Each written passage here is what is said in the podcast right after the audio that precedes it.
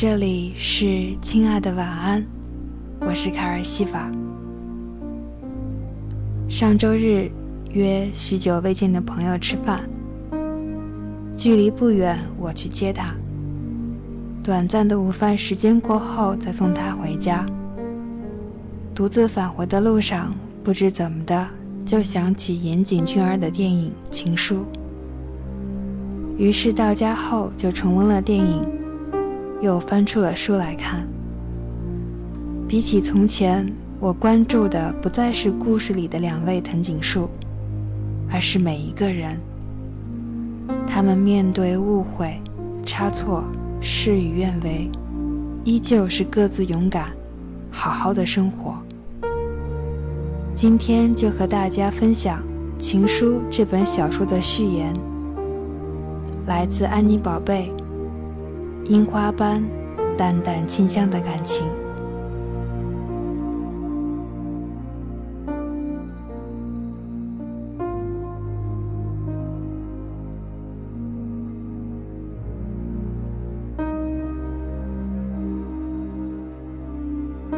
有一个朋友很喜欢情书，一直念念不忘。问他最喜欢哪一处？他说是电影最后，藤井树看到书卡背后画像而感动落泪的时候，仿佛百转千回，豁然开朗。爱的无心隐藏和善意袒露，到最后都是人性深处共通的折射面。电影《情书》是岩井俊二在中国一举成名的代表作。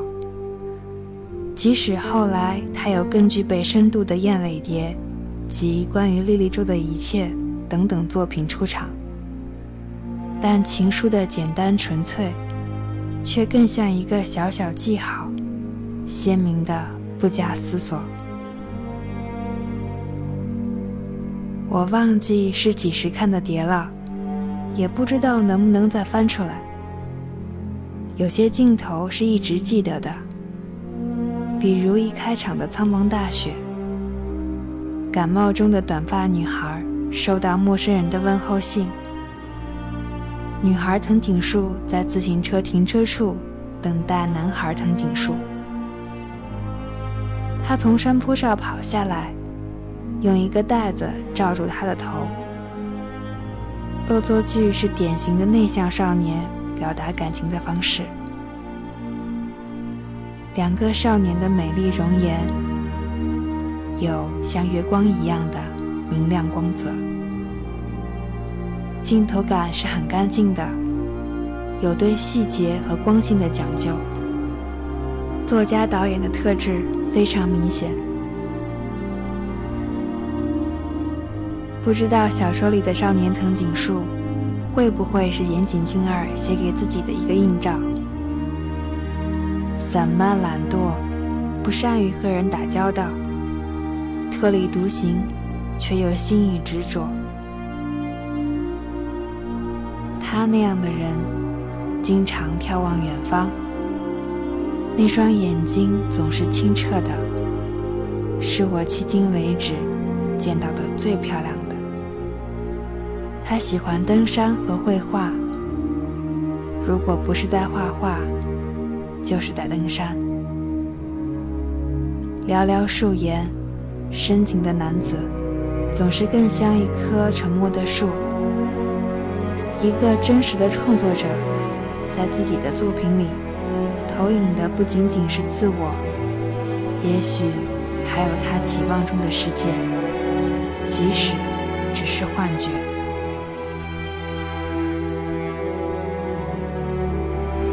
我想。那种樱花般的淡淡清香，繁盛留恋，又可以寂静而坦然地走向离别的感情，应该是他所喜欢的吧。所以他写，所以他拍。一段少年往事中的暗恋，随着脖子与藤井树之间的通信，被逐渐的抽丝剥茧。真相大白，而对几个当事人来说，就如同在挖掘宝藏一样，突然之间发现时间深处居然有一段如此婉转曲折的心意存在。无论如何，它都像是缓缓渗出、静水流深的清凉泉水一样，是能让人的心变得柔软及澄澈的回溯。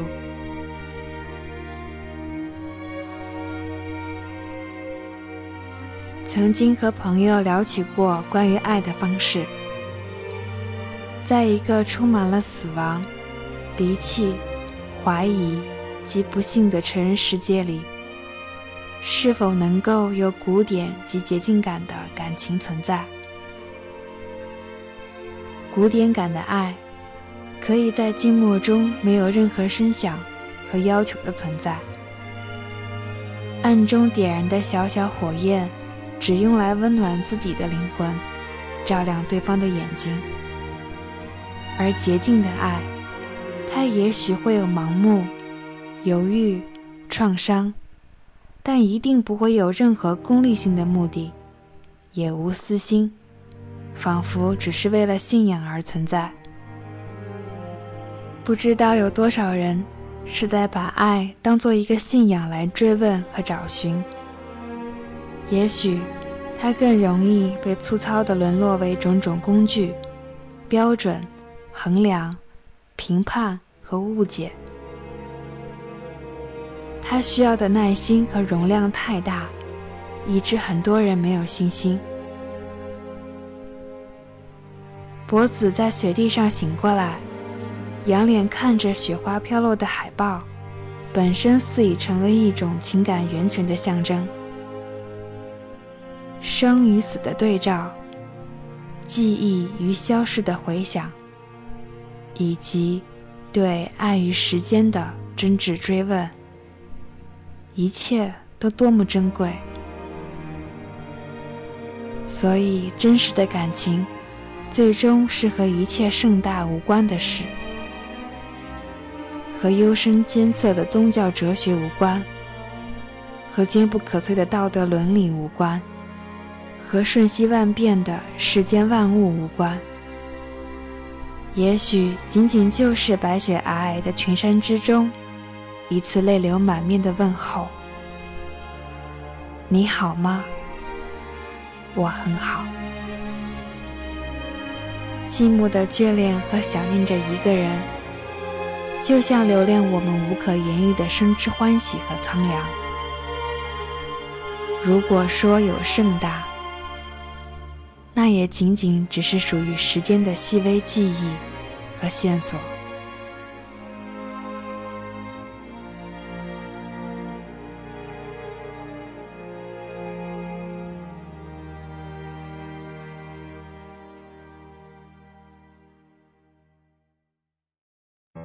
最近卡尔听到徐佳莹的一支新单曲《寻人启事》，觉得这首歌。与电影《情书》十分契合。让我看看你的照片，究竟为什么你消失不见？多数时间你在那边，会不会疲倦？你思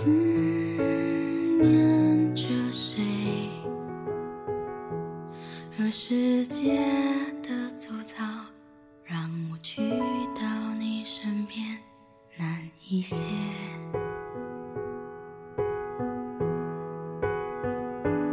而缘分的细腻，又清楚的浮现你的脸。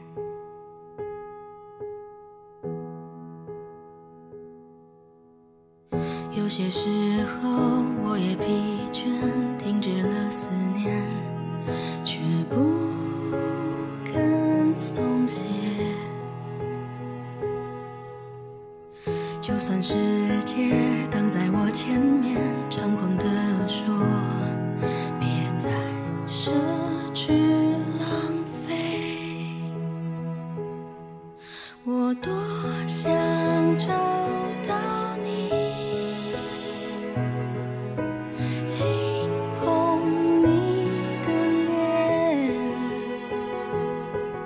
我会张开我双手，抚摸你的背。这首歌里唱到：我多想找到你，轻捧你的脸，我会张开我双手，抚摸你的背。我想。这也就是男孩藤井树对女孩藤井树无言的爱，也是渡边博子对男孩藤井树永远的思念。我们都懂得，总有一个人会让你永不松懈的思念着。我是看儿西法，声音里有良辰美景，有你聆听。就是最好的时光。